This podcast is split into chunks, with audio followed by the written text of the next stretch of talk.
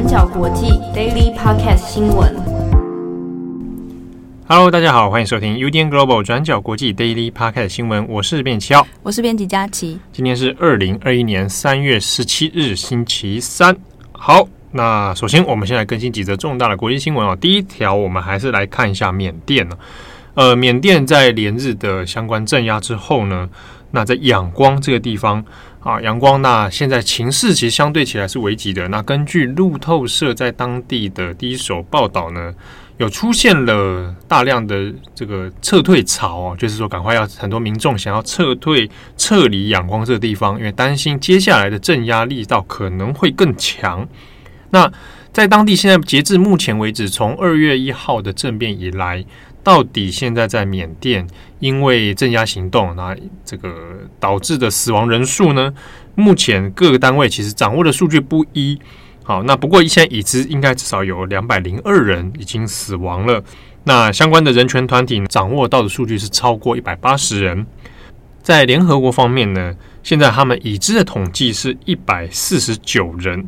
好，那现在因为看起来情势并不是很乐观哦。那虽然各地都有发布了戒严令，那违反戒严令的状态之下，民众就有可能被军政府给射杀。好，那如果我们去看呃，包含 Twitter 啊，包含在地的相关资讯流出的画面呢，那还有一些像在台湾也有做，像我们之前提过的一个粉丝专业缅甸资讯，其实都会做一些在地现在抗争者遇到的状况，那甚至是死者的名单。那在缅甸当地呢，也有透过网络的一些系统去做了很多缅甸死者逐一去做追踪条列哦，啊，包括他的姓名，包括他的身家背景、他个人照片等等。那其实老实说，相关的新闻看了蛮不忍心的。现在在路透社也有发表了一些相关的影片，然后照片等等。那状况其实的确并不是非常乐观。那虽然先前我们在这一个多月以来，各国有还有包含东协说的。呃，在做一些协商啊，然后希望这个镇压力道可以下降啊，然后希望可以和平的来处理，但显见到目前为止还没有发挥什么太大的功效哦。而且呢，我们现在在看相关缅甸新闻的时候，比较担心的是，目前的局势看起来下一步更坏的是走向内战化的趋势哦。所以内战化是说，那可能会出现别的交战团体啊，那来跟缅甸军政府发生。这个交火的情况，那在缅甸东北部的克钦邦这边，那原本就有相对支持翁山苏姬的克钦独立军，那也发生了跟军政府之间有交火的状况。所以，如果发展下去的话，担心的是现在在缅甸内部可能演变成军政府要为了这个镇压，呃，除了民众之外，示威民众之外呢，还要包含其他的武装团体。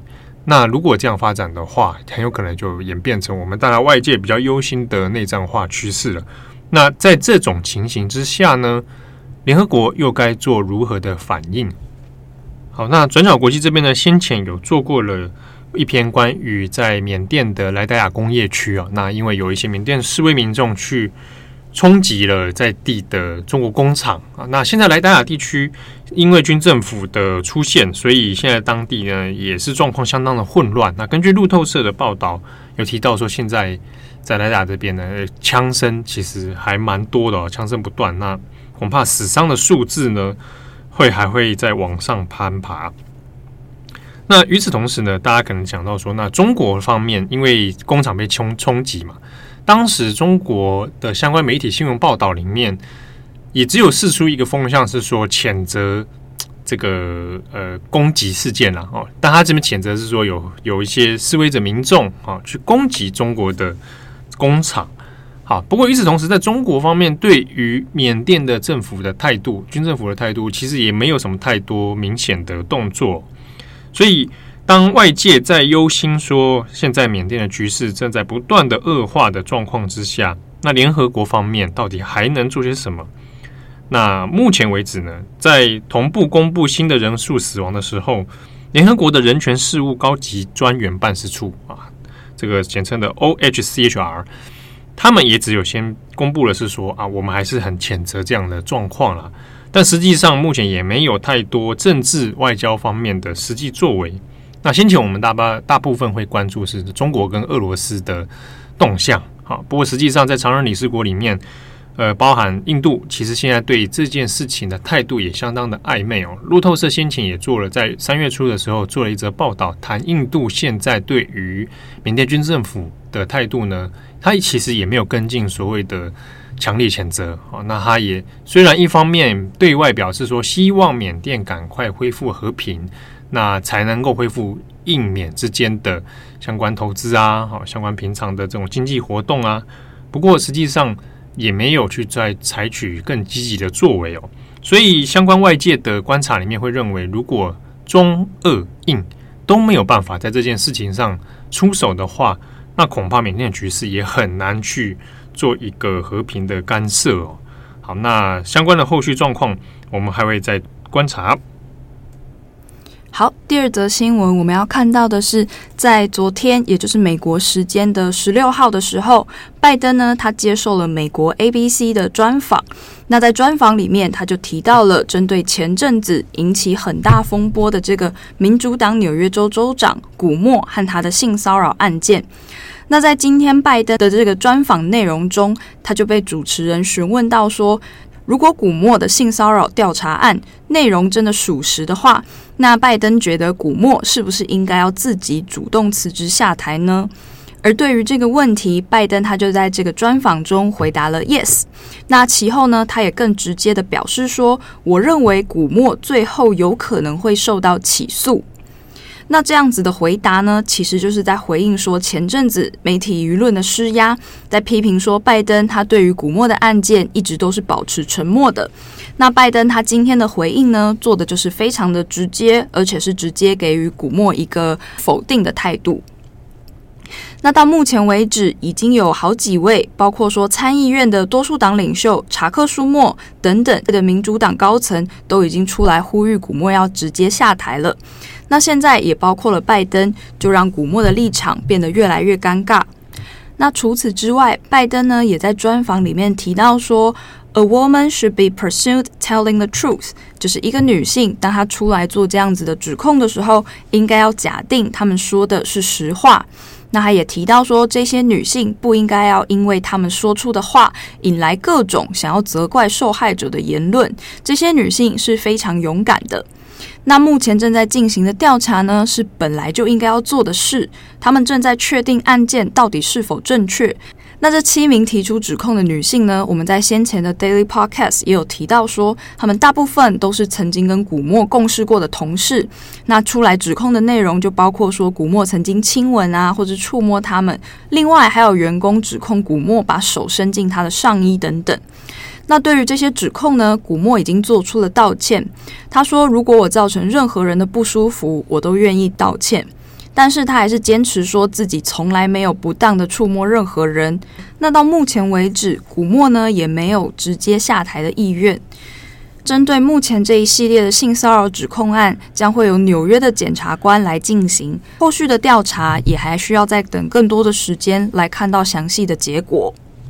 嗯，那在这条事情上面，其实古墨整体来说已经是内外不是人的了啊。尤其在民主党内部，先前我们大家也透过文章，也透过 Daily Podcast 也讲过。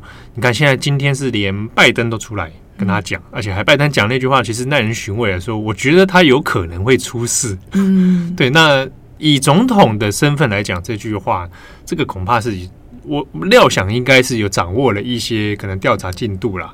好，所以古默在这状态下，如果后来真的被定罪了，好，那就拜登的跟民主党内部的意愿上，他应该要先辞职的。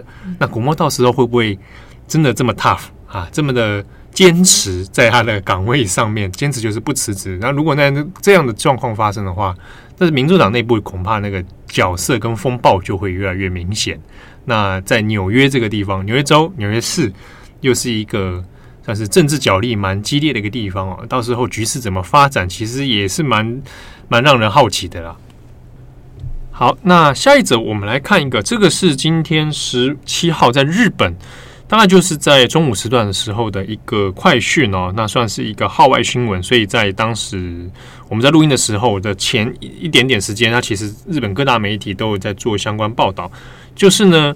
日本的法院首次做出了针对同性婚姻的判决，那这是日本的札幌地方法院啊，北海道札幌地方法院判决所谓的禁止同性婚姻，这是违宪的。好，那这个是日本呃首次的认定说禁止同婚违宪，这那这个是第一次的判决啊，所以意义其实是蛮大的哈，而且它不是发生在东京，不是发生在关西，它发生在判决的地方是在札幌。那这个事情其实缘由是二零一九年的时候，其实日本各地都有一些同性伴侣去提出诉讼，就是说，哎，日本的法律当中。呃，明定虽然说是一夫一妻两性的婚姻，但是会认为同性婚姻如果被禁止的话，那这是违反了日本宪法当中的平等权啊。那这个这样的逻辑，其实在台湾大家应该也都不陌生了啊。所以呢，在像在北海道就有这个三对的这个同性伴侣，他们就一起提出了诉讼，那要求说，因为这是违宪的，所以每个人必须要判。赔这个损害赔偿哈，每个人一百万日元这样子的一个诉讼。好，那札幌的地方法院就做出了判决，在今天十七号的时候，那他的认定是说，呃，禁止同婚这件事情，这条法律，它的确是违反了日本的宪法。好，但是呢，原告还是败诉的，就是提出上诉的这一些同性伴侣，他是败诉的。啊，就是他不会判给你国家的赔偿。那当中你一些部分理由是因为说，呃，虽然这是违宪的，可是，在立法机关上面，啊，因为还没有办法去及时的修法，那虽然导致你的损害了，可是我很难找到说一个嗯，立法机关呃认知到违宪的事实。好，你找到一个违宪的事实，然后去判处判处判处他赔偿了。好，所以他现在是驳回这个原告的这个请求。好，那。呃，虽然说是这样，但是呢，在日本的同性婚姻的这种运动，然后争取权益上面，其实这已经是迈出一大步了哦。那我们看一下原本他的同性伴侣他们所提出的一些主张。好，他认为说，在宪法第二十四条里面啊，婚姻是基于两性的合意。好，那认定是说，哎，那应该没有排除两个人都是同性。啊，那去做这个方面的上诉。那另外是说，因为现行的法律大部分其实是，其实在日本法律面是并没有允许同性婚姻嘛。那这一这一个对待的方式呢，是违反了宪法第十四条的平等权。那日本宪法第十条平等权就是说，你不论你的性别，不论你的身份，不论你的各种条件啊、宗教信仰等等，你不应该在法律上得到差别的待遇。好，所以就会认定说，那前面这个讲的婚姻。问题，它其实违反了宪法的第十四条平等权哈，所以以此去作为一个诉讼的争点。好，那虽然结果上面就是没有得到赔偿，但是呢，宣告同性婚姻是违宪这件事情已经迈出了一大步了。所以今天在很多相关呃为了同性权益啊，为了两性平权等等的婚姻平权的团体呢，其实就相也算是觉得。这是阶段性的胜利啊！哦，那接下来日本也许路还很长，但是应该是大有可为的。好的，那以上是今天几则国际新闻。那最后一点时间来聊一下漫画这件事情。前几天出了日本漫画大赏啊，日本漫画大赏是从二零零八年开始的一个奖项，那它算是民间奖项了，嗯，就是呃有一些漫画业者。啊，然后他们会联合起来，然后还有加上一些漫画粉丝、漫画迷，然后去做了一个漫画的评选大赏啊。每一年会选出一个应该算是代表性的作品啊，然后去做一个推荐。这样，那通常被选上，光其实光是入围都有一定的代表性啊。就是那一年可能很有话题，然后很受欢迎，他表现非常杰出。那得奖的作品通常也的确都是强作啊，所以叫日本漫画大赏。这样，当然日本其实相关的漫画奖很多啦，还有像呃，这本漫画好厉害。这个是跟那个是谁举办的啊？我记得你说漫画大赏还是哪一个？那个这本漫画真厉害，我有点忘记。我一直以为他们两个是同一个奖。哦，不是不是，因为其实日本相关的奖蛮多种的。嗯，对，然后就有时候是业界会有些联合，嗯，啊，或者有一些是特定的单位会去举办。那奖项的丰富，其实也反映了日本漫画的业界本来就是很多元啦。嗯，啊。所以你去看日像日本漫画大赏。获奖的作品未必是大家或者在台湾的人都印象中那些主流作品。嗯，比如说去年的二零二零年大赏是你上次推荐的《蓝色时期》。对，对，那其实你跟台湾所主流认知到的漫画，可能会觉得哎、欸，好像没听过这一部。那其实讲几个漫画大赏，以年以前像二零零几啊，二零一零年那一次是罗马浴场，嗯，然后后来还有几部像三月的狮子，对，二零一一年啊，三月狮子是二零一一是吧？嗯，对，然后后来还黄金神威，啊，黄金神威我个人也蛮蛮推荐的哦，对，那还有解驾物语。啊、嗯，这几部其实台湾都有都有出版了，对。那其实你看出来，跟大家所认知到的 Jump 系啊，嗯，或者少年漫画系，它它会有一点点区别。但是日本漫画大赏是蛮厉害的指标了啊！讲那么多是因为二零二一年的已经公布了。嗯、对你有看吗？有呃，可是我没看完哦，你没有看完，我只看了他刚出的前几回吧。是叫《葬送的福利莲》。对，《葬送的福利莲》呃，葬送就是送葬了哈。嗯哎，它但是这个的命题，它的主题蛮有意思的，但我没把它全部追完了。就是日本的电看起来，它就画风上，你会主题上你会觉得是，哎，又是奇幻日日式奇幻风格的故事，嗯、是不是很像勇者跟精灵对对对对，勇者跟精灵这种典型的 RPG 冒险的。嗯、可是它的命题很有趣的是，他在讲的是勇者打倒魔王之后，然后大家都老了。然后他们就相约，就是五十要要去看一个五十年一次的流星雨。嗯，然后大家就是打完魔王之后，那相约五十年后我们再见。嗯，对。那这个这个勇者团队里面，有些人类啊，有些人是什么？那其其中有一个妖精，它的寿命比较长。可是五十年后，其实很多人老了，可能很多人死了。好感人哦。对，他其实在在谈那个过程里面，对于生命的探讨。对，其实这个命题蛮有趣，在勇者之后，对，大家会老会死。可是有一个人活得比较久，啊，那他的命题从这边出发，的确是蛮成人的啦。我老实说，少年漫画里面可能相对是少一点，对啊。漫画大赏推荐给大家，有兴趣的话可以赶快去找来看。对啊，像你喜欢《蓝色时期》也是去年对拿下来，他也是就是跟我们昨天讲一样，就是讲漫画的漫画，就是讲画画这件事情的漫画，对啊，就是很多业界的人看了可能会。很能理解，或你小时候待过美术班，你就会很能理解那个所有人都想画更好的心情。对啊，对啊，其实其实，在日本的漫画种类里面有非常多各个领域，然后各个生活故事的描写，那的确是要对生活的观察。嗯，比如说，其实那时候三月的狮子这一部会红，我那时候也觉得哇，其实也还蛮有趣的，因为又在讲起义这件事情。对啊，那那相对起来好像。又不是说之前红过的像《麒麟王》这种，又是讲围棋，跟他讲就是如果是将棋或其他的话，好像在台湾读者上面就会比较难难进入。嗯，好，那以上今天跟大家分享最后漫画私人的兴趣 是什么私人兴趣？公共的兴趣。好，那我是编辑七号，我是编辑佳琪，我们下次见，拜拜，拜拜。感谢大家的收听。想知道更多深度国际新闻，请上网搜寻 Udan Global 转角国际。